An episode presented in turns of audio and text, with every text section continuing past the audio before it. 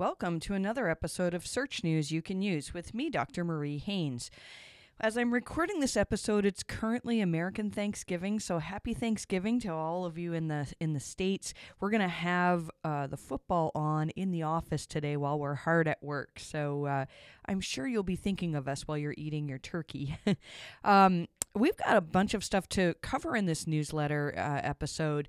We're going to talk about a little bit of an algorithm update, um, a bunch of interesting things that John Mueller has said, and I'm also going to share uh, some more thoughts on my thinking on whether EAT is a ranking factor, as there's been some really interesting discussion over the last few days um, from some SEOs that I really respect. So I'm going to give you my opinion on that. So let's jump right in and talk about algorithm updates there looks like there was some type of a significant update uh, that, well, relatively significant that happened on November 16th of uh, 2018. All of the uh, some of the checkers like uh, the SEMrush sensor, um, and a couple of others uh, showed very, very high algorithmic turbulence on the 16th, although some of them did not. Um, we had a bunch of our clients that actually saw some nice increases on this day, uh, but there really wasn't a particular pattern. Um, most of them were working on all round areas of quality. So it's not like we can say, ah, we just fixed this thing and then traffic improved. Um, one of them uh, that saw some improvements have been really working on removing uh, thin content from their site and um, also uh, how they display author EAT. Um, now we don't know how whether or not Google actually looks at your own website in order to uh, determine whether your author has expertise, authoritativeness, and trust to write on their topics. But John Mueller did say a few hangouts ago that uh, it's not a bad idea to actually implement author schema uh, because the more you can do to tell Google who your authors are and why they are qualified to write on their topics, the better. So that's something that uh, you know we did have one client make some uh, uh, what I would call a significant um, upward trend. They're not completely recovered, uh, but after doing that. Um, we had uh, yeah another one i mentioned in the newsletter that just really were i mean we gave them a list of uh, probably 20 different things to improve on, and they've been slowly making improvements, and they saw some improvements starting November 16th as well. Um, we didn't really see, out of the profiles that I look at, uh, a lot of these profiles are sites that either we've just recently reviewed or we are about to do a review, and it's not uncommon for me to see drops uh, in those sites, and I actually didn't see too many sites with drops, so I'm not sure what's going on on the 16th, but um, I've noted it in my algo uh, update list, which you can get at mariehaynes.com slash algo. And uh, if I get more information on this, I will let you know. There's been a lot of discussion this week about uh, something that surfaced where uh, it kind of looked like Google was going to start adding a comments section to search results. And so I think as SEOs, we pictured this as almost a fiasco of like you do a search for some, you know, really, really common search term, and then there was a comments section. And we all know that, you know, unmoderated comment sections can get kind of crazy. And we're like, how could Google moder- moderate, you know, billions of comments? Comments that would come across this feed. It turns out that there's some misinformation here. So the comments actually was something that was added months ago. Uh, it was added during the World Cup and only to l- certain live sporting events. Uh, and so there are areas of the Google search results where apparently people can leave comments, uh, but this has been going on for months and it really seems to be just on live sports. So I don't think we're going to have the day where Google's allowing us to comment on search results of any kind, but who knows? I mean, anything is possible. I don't think it's something that we need to, you know, get excited about or optimize for. Um, it's probably not something we need to pay a lot of attention to. Those of you who use event uh, markup, uh, if you have events that your um, your company does, uh, now you can see those. You can filter just those in Search Console, which is kind of cool. Um, let's see what we can talk about next. Somebody uh, brought to my attention this new tool called, uh, you can get it at QuestionDB io and it's a it's a pretty cool thing that um, just helps you to kind of figure out uh, the content that you're going to write for a particular topic. And what it does is it appears to scrape reddit. Um, i'm not sure if it looks at other sources as well uh, but finds you put in your keyword and then it finds the questions that people are asking about this particular subject. And that's one of my best ways my favorite ways to write content is to figure out what are all of the questions that people would have on this subject and then create an H tag that sort of um, describes the question. So, for the example that's given in the tweet by uh, Dale Cudmore, is uh, he looked up protein powder, and um, one of the questions that somebody had was mixing black coffee and protein powder. So, if I was writing this article on everything you need to know about protein powder, one of my H tags would might be can I mix protein powder with black coffee? Or that could even, you know, I can look up and see is there enough search volume for that? Uh, that might even be a whole article on its own. And that's kind of how the hub and spoke model works, where I might have one article that just has crazy information, like tons of information on protein powder. And then I might say, you know, here's some questions people have asked. Did you want to know whether you uh, can mix protein powder with your coffee? And then I have another post just on what all of the information says on mixing coffee with your protein powder, what types of protein powders are best to do that with, how it tastes, you know, things like that. I would only do this if I had enough information on that topic to really, really flesh out a full article on the subject. And then, um, of course, there would be other uh, uh, posts that um, cover different questions that have enough search volume to have their own article. And then what we would do is each of those would link back to the main hub page on protein powder using a keyword anchored link. And that is really how a really great way to structure your content. Um, if you're trying to rank for protein powder, then that's uh, you're giving all sorts of signals via your internal links and the amount of content that you have to show Google and other search engines uh, that you really have a lot of good stuff on this subject. One word of warning I see some people do this and they're really producing thin content. So if your article on um, whether or not you can use protein powder in your coffee, really, if you only have enough information to write a couple of paragraphs on that, then that should just be a part of your main article, if even you include it at all. Um, so where you write these spoke articles to support the hub are only if you have enough information to really, really expand on that info. Um, it was an interesting tweet by Cyrus Shepard. He was, uh, I think he was trying to provoke a bunch of good discussion, which he really did. Um, he was asking about featured snippets and whether it's you think it's unethical for Google to display them um, when Google kind of has a monopoly. I mean, yes, there are people who use Bing and DuckDuckGo and uh, other search engines, um, but honestly, I mean, most people are searching on Google. So is it fair that Google takes your information and makes it featured snippets?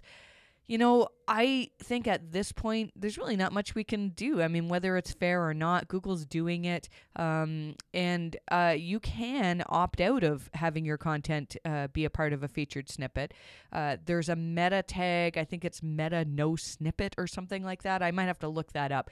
The problem is, that if you add that tag, you're not just opting out of featured snippets, but you're opting out of everything, like even your, um, you know, your meta description that uh, causes a, a snippet to appear in the regular search results. So, um, you know, in a lot of cases, when you get a featured snippet, it actually increases how much traffic you get to your site. Um, but in some cases, the featured snippet reduces the traffic, and so it's tough. You know, I I don't think it's an ethical thing at this point. But I do have a little bit of fear that at one point, you know, if Google starts gathering all this information from all these different websites, they can eventually make it so that like nobody even has to visit a website. Everything is right there on Google. Um, I don't think we're there yet. Uh, I don't think there's much we can do. I mean, um, I'm sure there are people who have thought about suing Google, but really Google could say, "Hey, we just we told you you can." Put this meta no snippet tag or whatever it's called. Uh, don't quote me on that, but um, uh, there is a tag, like I said, that can you can say like don't scrape my content, Google.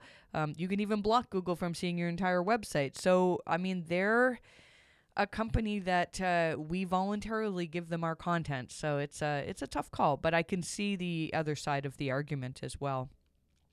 I really like this tweet by Kane Jamison where he said there's an opening in the technical SEO market for somebody who does nothing but schema implementation. So uh, that really reminded me of when I first got started. Uh, I got an interest in Google penalty work, and there really wasn't much written about Google penalties over you know all of the uh, the internet, and so and how to recover from these penalties. So as I started to write information, I got known as a Google penalty expert, and to this day, I mean, if you Google that, you'll probably see me nearer or at the top of the search results, and that was something that you know was many years ago that I started doing that. And that thing where I differentiated uh, differentiated myself. I wasn't um, just an SEO who did everything, but I had an area of expertise that launched me into the career that I have today. And you know, we do so much more today than Google penalty work, but uh, having an area, a subject matter where you're known as the expert is really, really great. And I see this too. I mean, I think there are some great posts that are written about how to implement schema. Um, you know, how to just different structured data things. But what I find is a lot of them are very, very technical. And when I read them, I'm like, oh, I get confused about this. So if you are interested in, you know, trying to carve out a niche for yourself, it might be this is a really good area where you could uh, take this information and make it so that anybody with just a little bit of SEO experience could understand it. And I'm betting that people will start referring work to you. You know, I get emails all the time of people saying like, "Oh, you have a penalty issue or you have even, you know, an algorithmic traffic drop." Then uh, Marie Haynes is the one to talk to. Um, so you could be the person who uh, people say, "Oh, you have issues with your schema." talk to this person. Uh, so I think that that's uh, um, a really cool thing for some of, some of you out there. Somebody uh, is going to emerge as the expert here. I'm I'm sure of it. Um, interesting post uh, from Naman Nepal uh, he tweeted about Healthline uh, seeing big drops. So, with the August 1st update, the site healthline.com really, really saw incredible gains. They, uh, you know, saw improvements for all sorts of health related queries. They were number one for keto diet, uh, which is a very, very competitive query. And uh, what they noticed was that all of a sudden they were like page three for keto diet and all sorts of terms were just dropping out of the search results. Well, it turns out that they actually had a no index tag on all of their pages. So uh, I think there was something weird going on where um, it was only supposed to be in the JavaScript. It wasn't supposed to render or something like that. Anyways, within uh, a few minutes of that tweet happening, it had been fixed. Uh, so uh, even the big websites, you know, can make mistakes. I'm, I don't think that that was something that was done on purpose. Um, so that was uh, kind of an interesting thing. Somebody asked John Mueller whether um, you uh, whether Google indexes pages that redirect to another page, and John said no, uh, we don't index URLs. We generally don't index URLs that redirect. So um, that's probably not news to most of you. I have exciting news about uh, Google's Help Hangouts. So, for years now, since probably early 2012, I have been taking notes on every Help Hangout that John Mueller does. And uh, in the last year or so, I've had my team uh, taking these notes, and it's been a really, really great training episode, um, uh, training uh, tool for us, where um, you know my junior staff can look at the Help Hangouts and make notes on it, and then when something comes up in a discussion, uh, often one of my junior staff will say, "Oh, you know, John Mueller just said this in a Help Hangout." It's a really great way to learn. So people have been asking me for a while whether I can publish these notes, and finally we're going to start doing that again. I used to do this back in 2014. I used to publish my notes from the Help Hangouts. Uh, so if you go to my blog, so mariehaynes.com slash blog, you'll see, uh, you know, one of the most recent posts will be uh, these help hangout notes. And what we've done is we've um, sort of expanded on what we think are the most interesting points. And uh, and then the full transcript is also available. So if you're trying to get a quote for um, you know from from John Mueller for one of your reports or uh, you just want to stay up to date with what John said because there's so much good information in these then uh, hopefully that'll really help you uh, so I'm going to give you a, few tips. Um, normally we put, you know, we sort of expand on all these things in the newsletter, um, and now to help sort of cut down the length of the newsletter, I've uh, briefly mentioned them and then linked to our Help Hangout notes. So here's a few things that we learned from the latest newsletter or the latest Help Hangout. Um, there was a discussion about pages that are marked in Search Console as discovered and not indexed. Um, and this is, we look at this when we do our site quality reviews because uh, this is often where some of your thin content can be found. So if you have a ton of content that Google has said, oh, yeah, we found this, we discovered this post, but we decided not to index it, that can be a real sign of thin content. Um, John Mueller had some interesting points too, though. He said uh, sometimes this can be a result of poor internal linking. So let's say you have all these pages that Google discovered via your sitemap, but they're not actually linked to um, linked from any other pages on your website. So they're what's called orphaned pages. Then uh, Google may not want to index those if they don't have internal links. Internal links are really your way of telling Google this is important content. Um, and so if you have a piece of content that you're not linking to internally, there's a good chance that it's going to have trouble ranking properly. Um, and then the other thing he said was he sees this often in sites that have too many URL parameters. So, for example, if you have one page uh, and then you also have a page that has and color equals blue and size equals medium um, and you know sometimes some of these pages with this uh, pr- these parameters can have millions of variations and um, you know ideally you should be using canonical tags to uh, uh, and and potentially even redirects in some cases uh, in order to um, um, show Google which version to uh, to uh, index. And uh, you know, if you're not doing that, then Google may choose to not index a bunch of that content. Um, another thing, somebody asked uh, what temporarily unreachable in fetch and render means. I get this all the time. Well, not all the time, but I, I do see it commonly where we try to render a page and then Google's response is that the page is temporarily unreachable. And, um, you know, the question is whether that's something to be paying attention to or not. I usually find that this is a temporary issue on Google's side. Uh, and often, if we go back an hour later and try this fetch and render, it'll work just fine. But John said sometimes this can mean that Google truly is having trouble fetching your resources. Um, so if you're seeing this error, you might want to spend some time looking at page speed information, especially from the new Lighthouse audits that um, are fed into page speed in, uh, insights. And see if you can determine you know is there maybe there's something that's just taking forever for uh, it to load because john said that the um, fetch and render, they they have a certain time limit on it. So if Google's having a hard time loading stuff on your page, that could be significant. So I don't think you should always ignore that. We'll move on to local SEO a bit. Um, and don't worry, I'm going to still get to my EAT thing, which I think is probably the most interesting part of, uh, of this podcast. Um, local SEO now, uh, there's something to do with categories where. Um, uh, some of the primary and additional categories are ungrouped now in Google My Business. So, um, if categories are important to you, you might want to just take a look at uh, what categories you're in, what categories your competitors are in, and uh, that's not a bad thing to just check every few months or so, even um, to make sure that uh, uh you know you couldn't be um, adding new categories and, and doing things a little bit differently those of you who get information from Google My Business Insights, uh, they're now more up to date, and you should be able to see insights up to the previous day. So that's uh, that's a great thing. The more information we can get, the better. Um, some people, Tom Waddington noted that. Uh, uh, some people are seeing in their knowledge panel um, a get a quote button and uh, that's for businesses that are using some businesses that are using messaging through uh, Google My Business.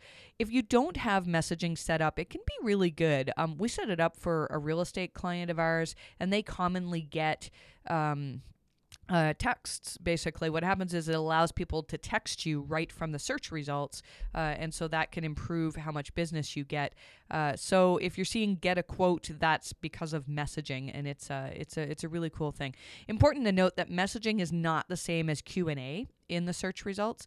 Uh, a lot of people get those mixed up. So messaging will, once you've set it up, it'll send you a text and it comes from a Google number. It doesn't, uh, so that way, um, and people don't get your phone number unless you choose to respond to them, which I think comes under your phone number, um, not Google's, but I, I, I'm not 100% sure on that. Um, let's see. There was an interesting discussion in the local search forum uh, where a user had said that their rankings had increased after working hard to get their citations indexed. Um, I haven't looked at this in great detail. Something that Joy Hawkins pointed out was that uh, you know this is just one uh, situation, and so it's something that really needs more experimentation. Um, but it kind of makes sense. I mean, if you have um, a bunch of citations. You want to make sure Google's paying attention to those.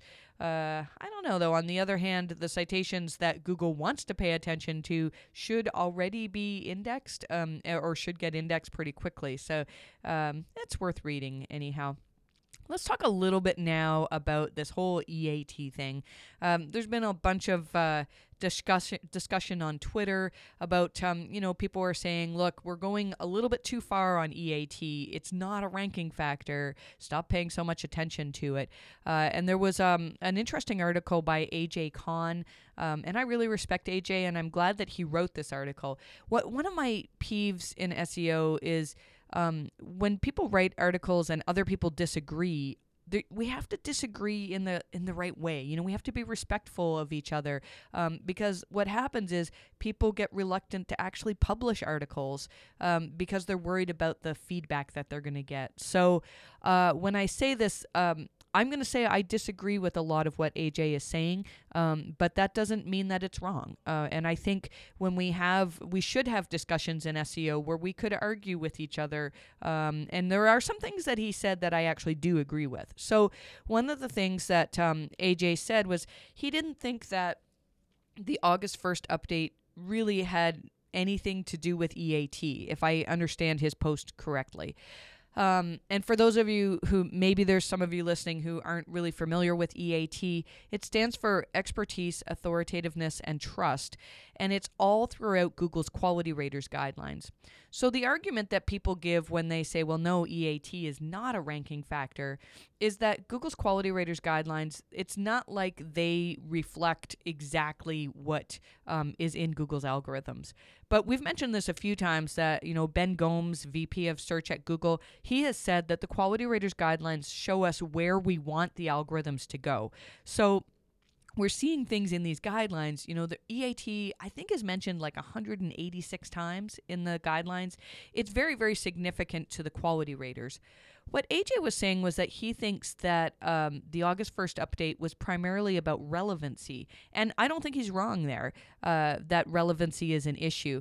Um, when the March 9th algorithm update happened, Danny Sullivan from Google said, you know, this was primarily about relevancy. And what I mean by that is that Google's getting better at figuring out which articles uh, are relevant to queries. And so, you know, if I do a search again for keto diet, there's a good chance that I want an article with information about this diet, and I'm not looking at this point to actually buy any products or uh, services. Um, and so, a lot of sites that were e commerce saw drops um, with the August 1st uh, update because I think Google figured out that, hey, people don't actually want to buy a product right now. They just want information.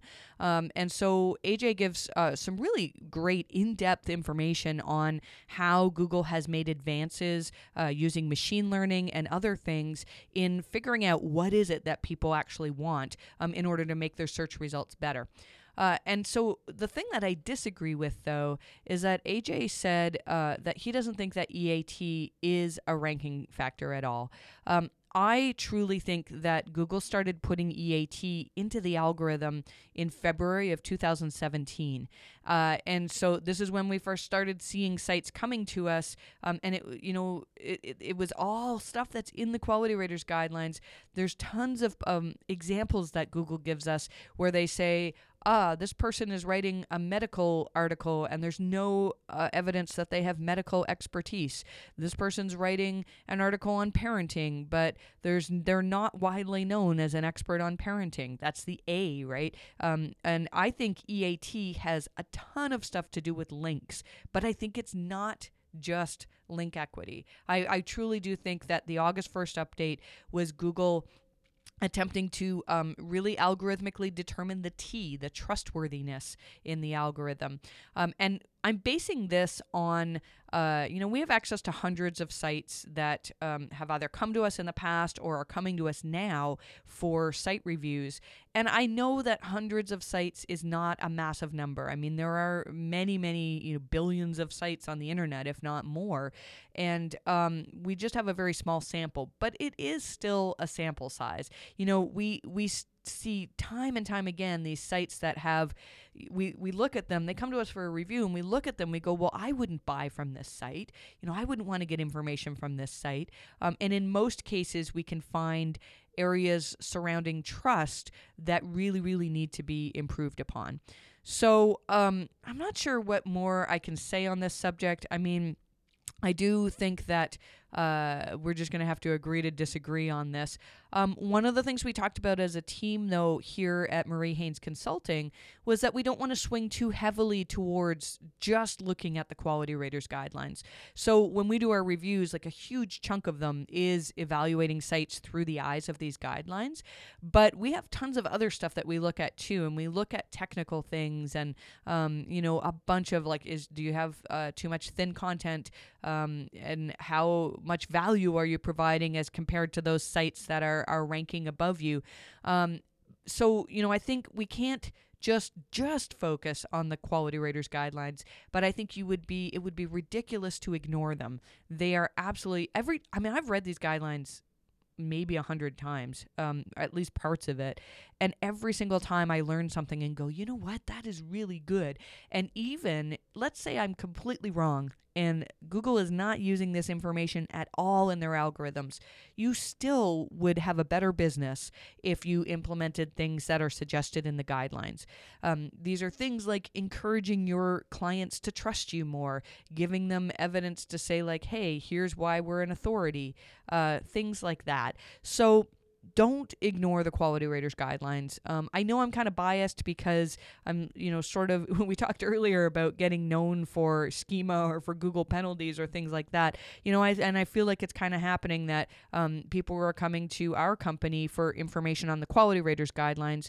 Uh, and so we're to, you know, learn from this and make sure that we don't swing too far in um, paying attention to EAT, but I don't think I'll ever completely ignore EAT. So um, hopefully that's helped. I mean, uh, I, I really do encourage more discussion on this. Um, and uh, who knows, maybe at some point we'll have some debates or something and uh, uh we, we can have a really good online discussion on this topic. So I think that's all we've got for this episode. Um, I really hope that those of you who are enjoying Thanksgiving uh, this weekend have a wonderful time with um, family and uh, and um, yeah, so best of luck with your rankings this week, and hopefully we'll talk soon.